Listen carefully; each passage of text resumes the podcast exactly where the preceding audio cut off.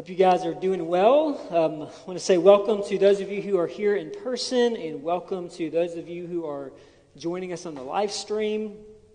Um, my name is Jared, and I'm one of the elders here at Mercy Hill, and uh, we're excited just to be able to gather uh, together around um, God's Word and around um, worship and just spending some time just singing songs about who God is and spending time in prayer. And it's a joy to be together today. So, welcome to you guys.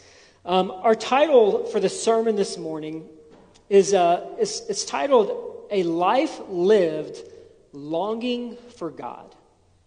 A life lived longing for God. And I, I was reminded this week through the the various incidents that happened around our country of just the importance of this message today, of how important it is to realize that we are designed to long for something so much greater than ourselves, so much greater than the country that we live in, so much greater than the leaders that we vote for. We are created and designed to, to long for our Creator to long for our God. And there's a piece of us, a piece of our heart, that will not be fulfilled or satisfied with anything else. Have you ever wanted something? I mean, like, really wanted something. I think back to when I was a kid and Christmas time would come around, right? And uh, the Sears catalog, and Amazon sends out a catalog now, but there, there, used to be a Sears catalog, and it was full of all these great things. And I remember spending time as a kid sitting down with a pen in my hand, uh, flipping through those pages, and just picking out all the things that I wanted, right? And like, I wasn't holding anything back. Like, I, I remember circling, there was like a $500 remote control airplane. I was like seven. I had no chance. But I thought, hey, that, that's awesome. I want that. I'm going to circle it. Um, our, our lives, in so many ways, we experience desires on so many levels, on multiple levels of, of desires and multiple depths. So we desire a, a, sweet treat for dessert after dinner, but at the same time, we also desire and want to feel contentment and satisfaction. We desire a lasting and accepting relationship in our life. We desire intimacy. We, de- we desire adventure. Our desires range on this wide spectrum of needs and wants. And in many ways, our life is a journey of desire, a journey of just competing desires as we walk through this world. And that word longing, a life lived longing for God. I think most of us, that word longing, we, we don't really use it very often. Like, that's, that's just not something that we use in our daily vernacular. We, we don't use that word longing. It just seems to have a little more depth and a little more purpose behind it than we may use in our normal everyday life. Uh, the dictionary defines the word longing as a yearning desire. A yearning desire.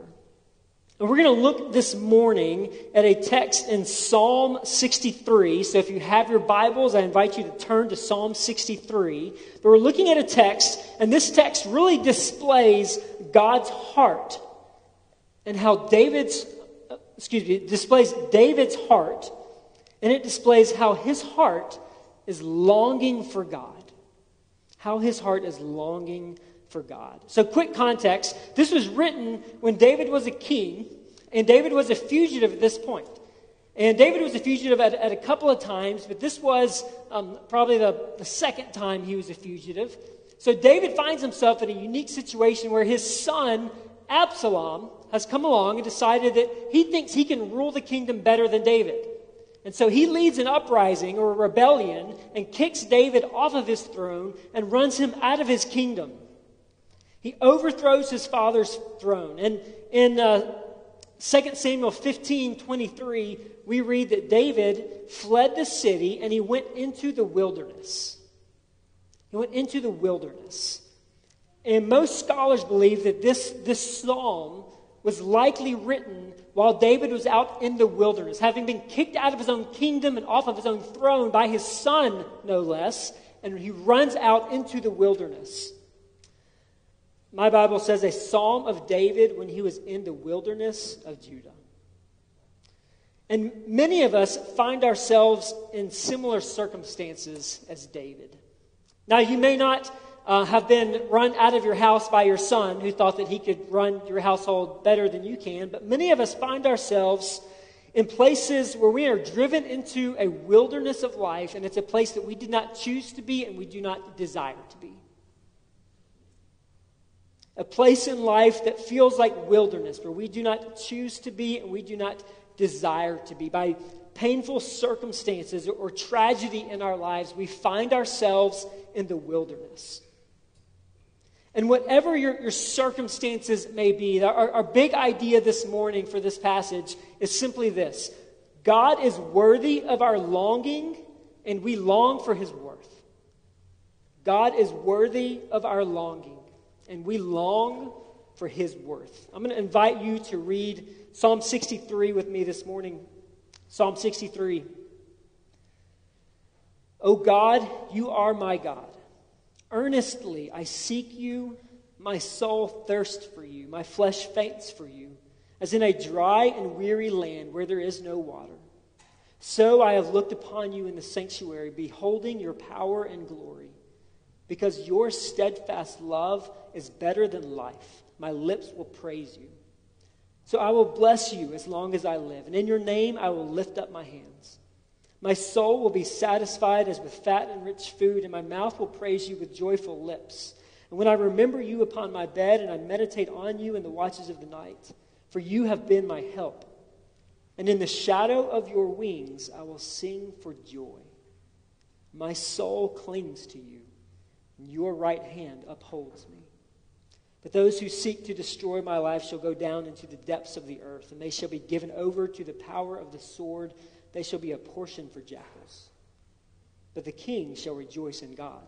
All who swear by him shall exult, for the mouths of liars will be stopped. So I want to point out four ideas here of what it looks like to live a life that is longing for God. Longing for God. The first thing we see is that longing for God is a lifestyle. It's a lifestyle. Look at verse 1 that says, Earnestly I seek you, my soul thirsts for you.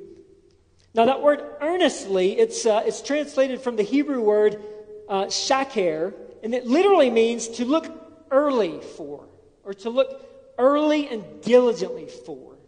So, in, in the ESV version, it's translated earnestly. There are other versions where it's translated as, as early.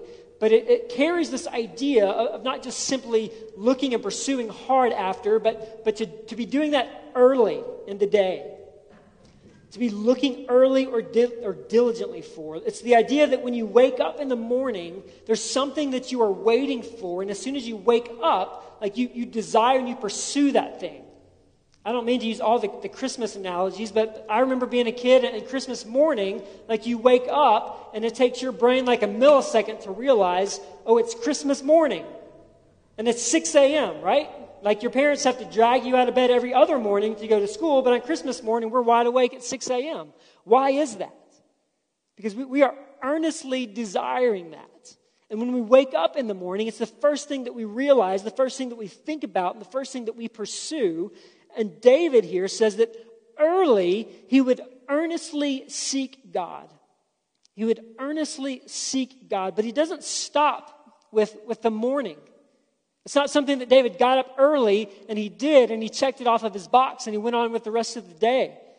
Verse 6, further down in the passage, he says, When I remember you upon my bed and I meditate you, uh, I meditate on you in the watches of the night. I remember you on my bed and meditate on you in the watches of the, of the night. David wasn't content to simply seek God in the morning. As the day closes, we continue to see this picture of David as he continues to long for God, as he continues to pursue that relationship with Him. In the morning, in the evening, and even through the watches of the night, David longed for God. I have a, a quick quote I wanted to share with you by Brennan Manning. And he says this The engaged mind, illuminated by truth, awakens awareness. And the engaged heart, affected by love, awakens passion. May I say once more, this essential energy of the soul is not an ecstatic trance or high emotion or a sanguine stance towards life. It is a fierce longing for God, an unyielding resolve to live in and out of our belovedness. I'm going to read that last line one more time. An unyielding resolve to live in and out of our belovedness. Can, can you imagine if we treated our spouse or a, if you have a, a loved one that you're in relationship with? I, I think of my wife. I, I can't imagine if I got up in the morning and spoke to my wife for 30 minutes and then went on to work. And then throughout the whole day of work, she, she never heard from me and I didn't talk to her. And then I get home in the evening and we don't talk. We just sit and eat together.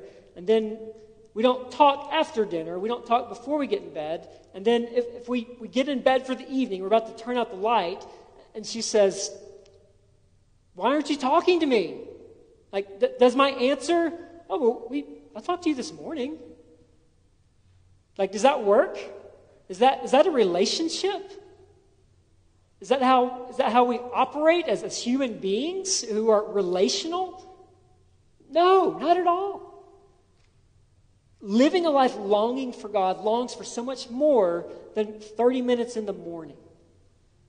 It's a life that we live throughout the day in constant communication and in constant desire for. Relationships are intended to be cultivated out of a joy for one another. Out of a joy for one another. And that's God's heart for you. God lays his heart out in multiple places through Scripture. God, Romans 5 8 says, God demonstrates his love for us in this while we were still sinners, Christ died for us. Psalm 86 says, But you, O Lord, are compassionate and a gracious God, slow to anger, abounding in love and faithfulness. First Chronicles 16 says, Give thanks to the Lord, for he is good, and his love endures forever. Your response to that, and a right response to God's heart for you, is a longing for him. A right response to God's heart for you is a longing for him that we would desire him and pursue him. And that's not just something that, as we look at the life of David, that just happened in the morning one time and he would just do it once or twice. It was a day long, from morning till evening, David had a heart that longed for God. And so, longing for God is a lifestyle that happens throughout the day. Secondly, longing for God recognizes that He is better. That He is better. Verse 3 says, Because your steadfast love is better than life, my lips will praise you. He is better. David makes it abundantly clear that he pursues and desires God far above all else. That God is his ultimate source of satisfaction. Your steadfast love is better than life, better than anything else that this life has to offer. David says God's love is better. And listen, I, I know that the, the, the, Christian answer, the, the right Sunday school answer here is, is to say that yes, we know that and we agree with that. But I think if we're being open and honest here, a lot of us would acknowledge that we oftentimes love the, the things and the gifts of this world far more than we love God the Father. And we spend our time pursuing the, the gifts of this world more than we spend time pursuing the, the giver of those gifts. And so we can find ourselves at times pursuing what, what are considered to be good things, whether they're relationships or it may be finances or it may be your hobbies or, or, interests, things that in and of themselves, they're, they're not inherently sinful, but as we place those things above the giver, they become idols in our life. And suddenly we find ourselves practicing this, this fake form of Christianity, which is in reality idolatry, as opposed to focusing on God the Father, on the giver of, the, of those gifts. So, longing for God requires a recognition that God is better. He's better than everything that this world has to offer. And what makes this psalm in some ways more impactful is again to realize that David's writing this in the midst of suffering. In the midst of suffering. A beautiful reminder that even when life is full of disappointment and loss, that our souls can only be fully content and satisfied in God alone. We're, we're designed that way. We are designed that way to find contentment and satisfaction in God alone because this world will always disappoint us. David wanted God more than he wanted life. He wanted God more than he wanted life. And if you want God more than you want life, then you want God more than you want the gifts of this life, however good they may be. And there are good gifts family and, and health and food and creation. There, there are good gifts in this life, but all of them are designed to point us to, to the giver of, the, of those gifts.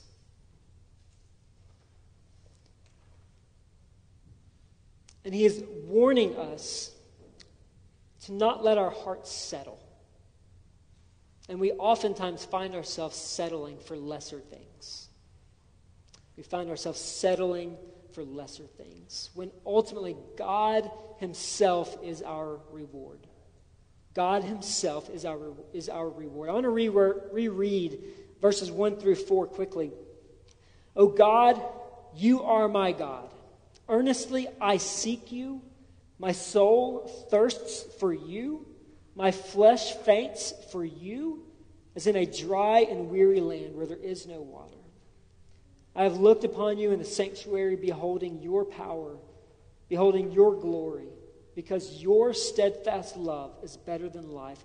My lips will praise you. So I will bless you as long as I live. In your name, I will lift up my hands. Do you see it there? do you see how in, in David's writing, God Himself is his desire? God Himself is the reward. He doesn't seek from God to restore him to his place in key, of kingship. He doesn't seek from God some type of, of revenge against his son who's overthrown him. No, in the midst of the wilderness, when everything's falling apart, David recognizes that God Himself is enough that God is enough.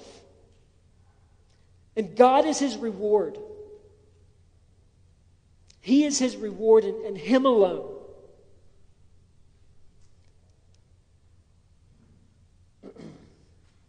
Listen, David, was, he wasn't perfect. Um, if you remember, if you're a, a, part of Mercy Hill over the last year or so, we spent some time walking through the life of David, and we saw a lot of moral failures along the way in the life of David. David himself wasn't perfect, but, but he's described in God's word as a man after God's own heart. And it's not hard to see why. He would stumble and fall, but he would, he would always come back. He would always come back. Psalm 73, verse 23, 23 through 26, is a familiar passage. I just want to read it quickly It says, Nevertheless, I am continually with you. You hold my right hand, you guide me with your counsel, and afterward you will receive me to glory. Whom have I in heaven but you? And there is nothing on earth that I desire besides you. My flesh and my heart may fail, but God is the strength of my heart and my portion forever. So, a question that we have to ask ourselves is this If everything that you love and care for in this world were stripped away, would God be enough? If everything you love and care for in this world were stripped away, would God be enough? I think frequently of the life of Job and just the, the life of, of loss that he suffered. And I, I frequently ask myself if, if, I were in that situation, if, if that were me, what would be my heart's response? And that's a challenging question. And I, th- I think that it's challenging for each of us as well. What would be my heart's response? And would it be what we see in, in that psalm? Whom have I in heaven but you, and there is nothing on earth that I desire beside you? My flesh and my heart may fail, but God is the strength of my heart and my portion forever. Longing for God recognizes that He is better, better than all the world offers. And thirdly, longing for God produces joy. Longing for God produces joy. Verse 5 says, My soul will be satisfied as with fat and rich food, and my mouth will praise you with joyful lips. Verse 7 says, For you have been my help, and in the shadow of your wing I will sing for joy. In the shadow of God's wing, we sing for joy. A joy that comes from knowing God and being known by God. This idea of being in the shadow of his wing is a picture of, of safety. It's a picture of help in a time of trouble. Uh, so, so this is pulled from, from birds or, or, or, hens. Mother hens would take their chicks and they would gather them up together. They would literally cover them with their wing when they sensed that danger was near. And so it's the same picture here that God would cover us with his wings. And you see this through Scripture. Psalm 91 says, Under his wings you may seek refuge. Psalm 17 says, Keep me as the apple of the eye and hide me in the shadow of your wings. Psalm 36 says, How precious is your loving kindness, O God. And the children of men take refuge in the shadow of your wings. In the shadow of your wing, I will sing for joy. What is the response when we find ourselves in the shadow of the Father's wing? David's response was joy. David, who lived a life longing for God, responded in joy, knowing that he was with the Father. Joy is a natural response. When we find ourselves in that situation, it's a natural response. Recognizing who God is and who we are as His children, and knowing that our, relationship is one such that He would cover us with, with His wings, joy naturally flows from that. Matthew 13 says, The kingdom of heaven is like a treasure hidden in a field, which a man found and covered up, and in his joy, he goes and he sells all that he has and he buys that field. There's a joy knowing God. Jeremiah 15 says, Your words were found and I ate them, and your words became to me a joy and the delight of my heart. For I am called by your name, O Lord God of hosts. This idea that joy is a byproduct of our relationship with God the Father is seen throughout Scripture. And a life lived longing for God produces joy in our lives. And that joy can exist despite our circumstances, right? So that's the difference between happiness and joy. Happiness is, is dependent upon our, our happenstances or our circumstances, whereas joy can exist despite sorrow at times. We can still experience joy comes from a deeper understanding of knowing who God is and knowing who we are. Knowing that we are forgiven, that we are loved, that we're undeserving of grace, that we're alive. Ephesians 2 says that we were dead in our sins and trespasses, but God made us alive. That we are sons and daughters, we are a royal priesthood. We could go on and on throughout Scripture of, of who God calls us, of who we are in Christ. And joy flows from. You see in the life of Paul and Silas when they're in prison in Acts 16, and they're, they're imprisoned and in, literally in chains because of the gospel, and they're, they're singing songs. They're singing songs about God's goodness and God's grace and about who God is and who they are, and songs of worship. Why are they able to do that? How are they able to do that? Because they know that God is better than all that this world offers, and they know that joy comes from longing for Him alone. Joy comes from longing for Him alone. And that that relationship that exists, it can't be taken. And you can throw them in jail and you can even take their life, but that relationship cannot be stolen. And there's a great amount of joy that comes from that. So, fourthly, longing for God is both active and passive. Longing for God is both active and passive. And I want to take a minute just to tell you what that means. If you look at verse 8 closely, it's an interesting verse. Verse 8 says, My soul clings to you, your right hand upholds me. So that there's, there's two parts here. So there's my soul clinging to you, and then there's, there's God's hand that upholds me. And there's a beautiful balance here as David clings to God, but underneath it all, there's this picture of God upholding David. God upholding David. And this, this Hebrew word here that's translated clings, it points to loyalty related to affection. Loyalty related to affection. It's, it's, the same word used in Genesis 2 when it talks about a man will, will hold fast or, or cleave to his wife. Loyalty related to affection. It's also the same word that Ruth used in Ruth 1 4 when she was clinging to her mother in law, when she did not want to part from her. Loyalty from affection or with affection. Your relationship with the Lord is, is comparable in many ways to a marriage relationship. To a marriage relationship. Marriage is a relationship where intense feelings of, of passion are intertwined with a lifelong commitment. Right? So that, that's, that's the picture of marriage intense feelings of passion intertwined with a lifetime of commitment. And when a couple falls in love, there are strong feelings there, and there's nothing wrong with that. But a marriage will not survive years and decades based just on feelings. Because I, I, promise you that there are going to be times when, when you don't feel love for your spouse. So a marriage can't exist on a bedrock of feelings because it won't survive that. But at the same time, if you don't ever experience any feelings in your marriage, then there's probably other issues there too. So it's this picture of strong, passionate feelings intertwined with commitment. And our relationship with God is in some ways mirrored and reflected in a marriage. The commitment carries you through hard times when feelings may fade.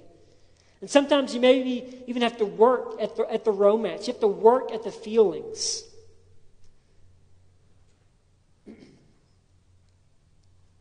But if there are no feelings, then your marriage is in trouble.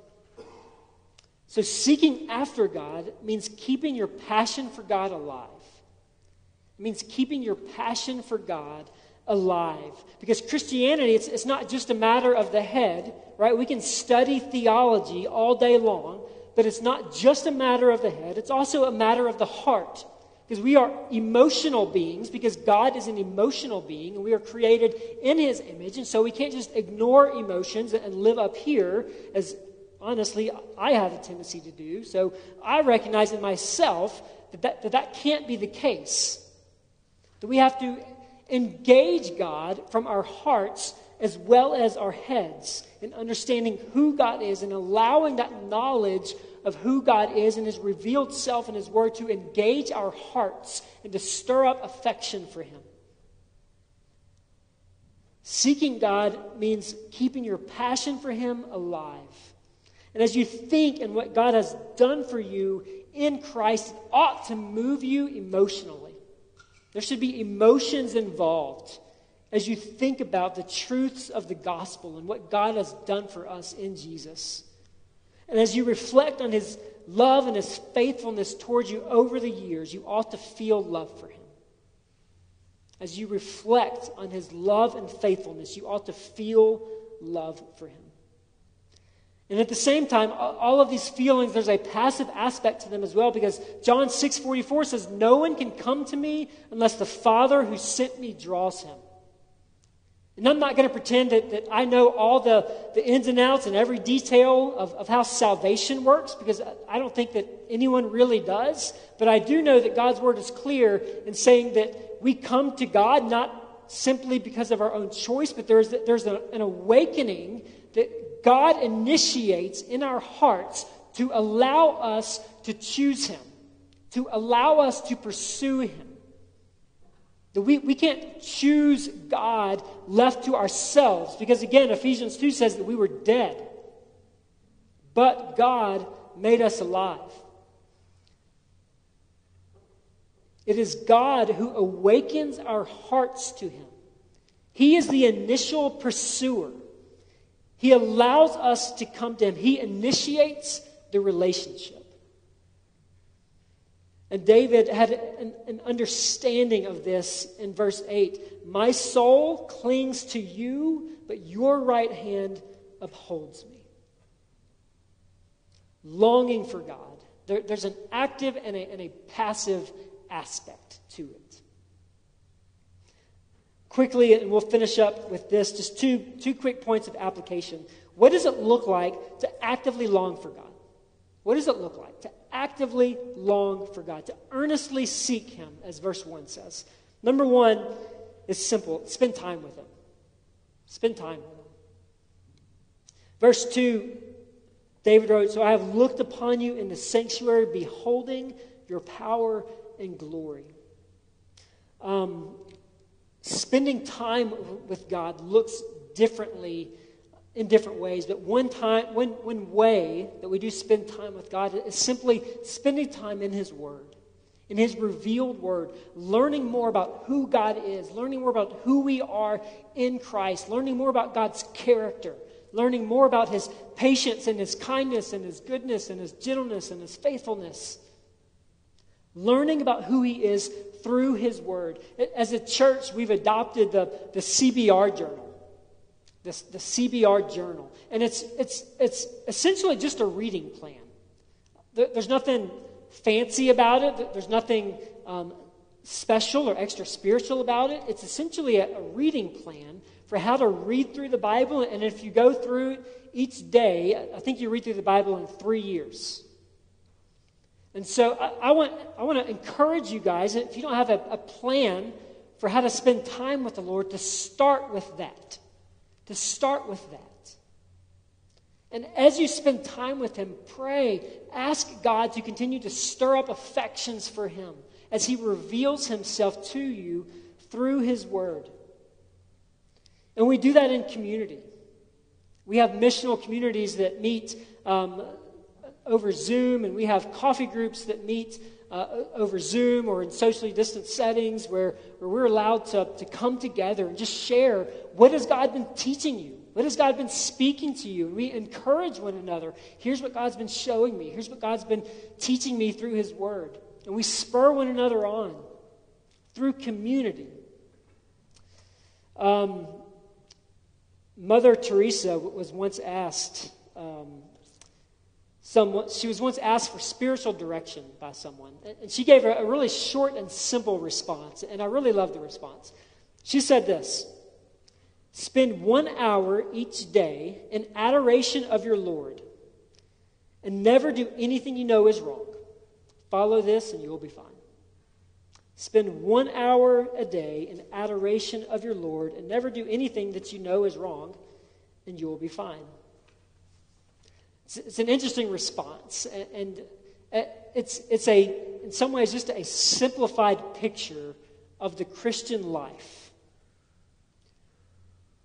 That if you spend time with God and you follow and you're obedient to His revealed word, that a natural overflow of that is that your life would produce fruit.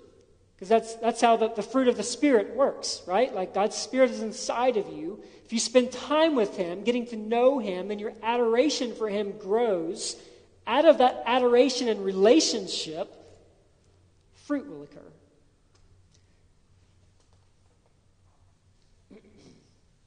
And oftentimes, we struggle with, with time, right? Oftentimes, we struggle with time. Because that, I've struggled with, uh, with time management before. I've had seasons where I've struggled with time management. And we have a tendency to say, well, that, that sounds great, Mother Teresa. Spend, spend an hour just in adoration of the Lord each day. Where am I supposed to find that hour? Like, I've got this going on, and this, and this. Where am I supposed to find that hour? Where do I find that time? And the truth is, and this is a hard truth, but I, but I believe it to be true, the truth is, we all make time for the things that we want to make time for. We all make time for the things that we want to make time for. When Caitlin and I started dating, I would have told you that I was a pretty busy person. I worked a full time job, I was involved in, um, in church leadership and, volunteering. Uh, I had a, a, fairly large friend group. Like, I would have told you that, that I, my schedule was fairly full and stayed fairly full. When we started dating, I made time for that.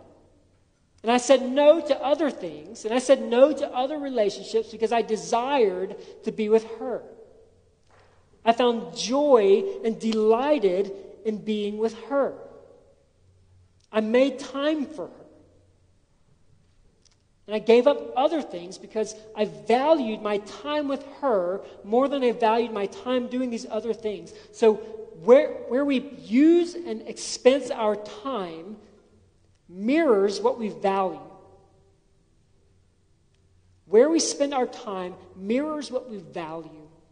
So, if we're not valuing God and longing for Him, you won't see that in our time. Longing for God means you will make time to spend it with Him because you delight to do so. And this includes time in His Word or, or time in prayer or praise and worship. Time can look like a lot of different things. Time with the Lord. And we need a plan, right? Like we need a plan for this. And I can't tell you how, how much having a, a, plan in place in my personal life and my personal walk with the Lord has affected how successful I am in actually fulfilling that desire.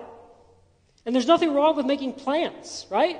Like sometimes when we make, when we make plans, we, we have a tendency to think that we're kind of putting things onto a list of things that we've got to do, and then we're kind of checking the boxes.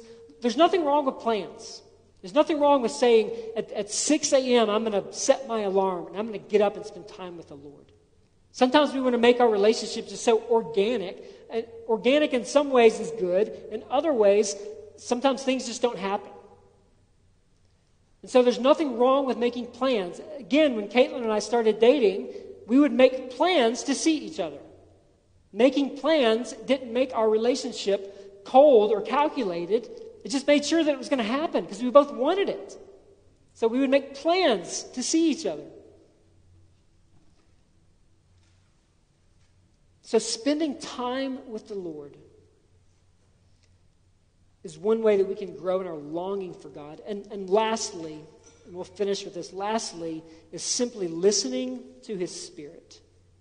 Listening to His Spirit.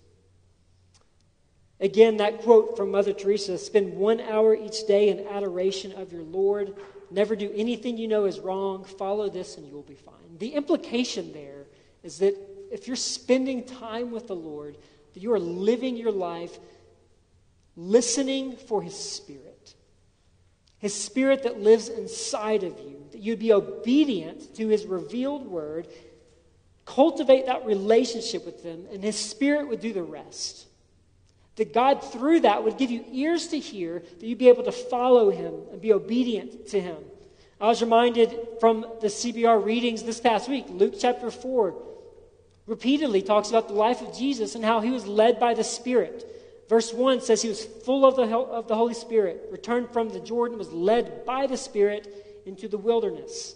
Verse 14 said, And Jesus returned in the power of the Spirit to Galilee. Verse 18 says, The Spirit of the Lord is upon me because he has anointed me to proclaim good news to the poor.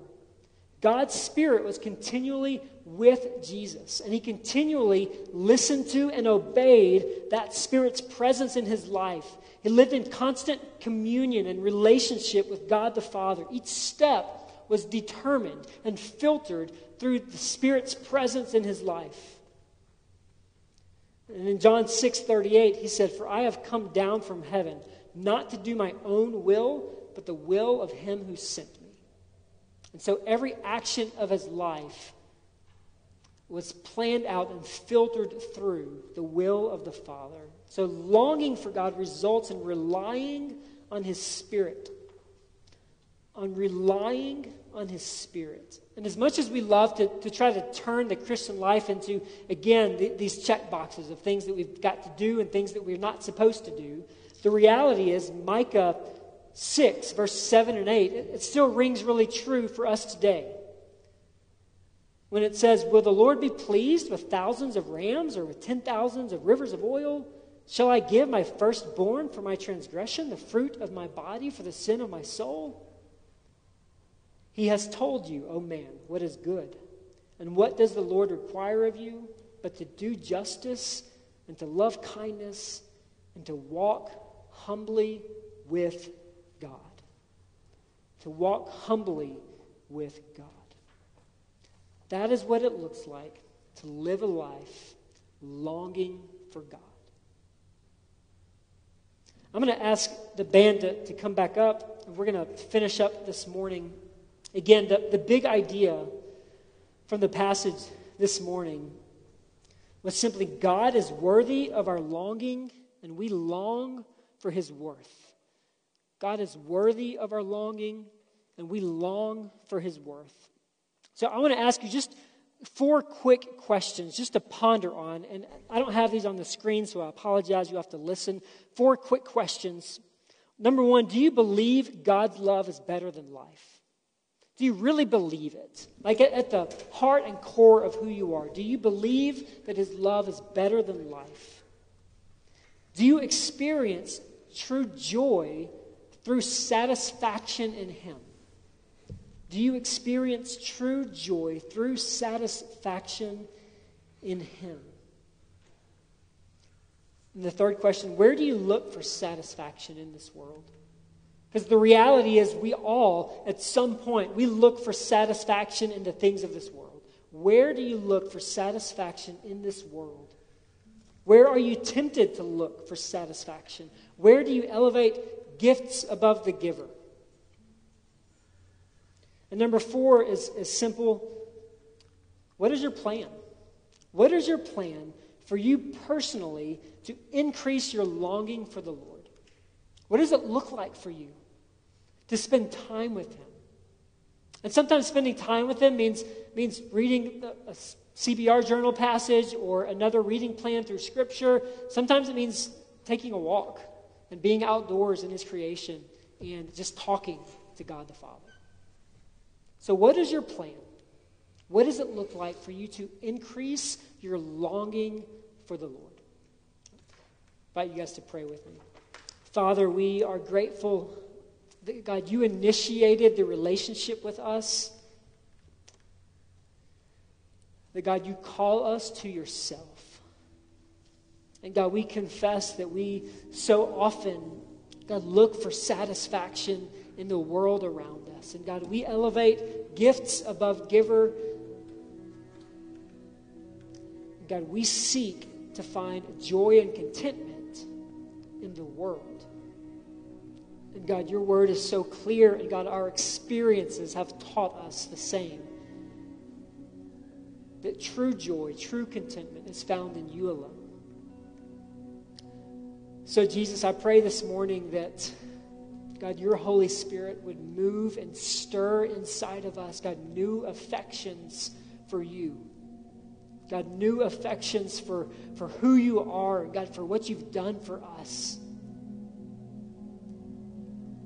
God, may those affections draw us close to yourself. And God, as we taste and see that you are good, God, increase our longing, increase our desire to know you more.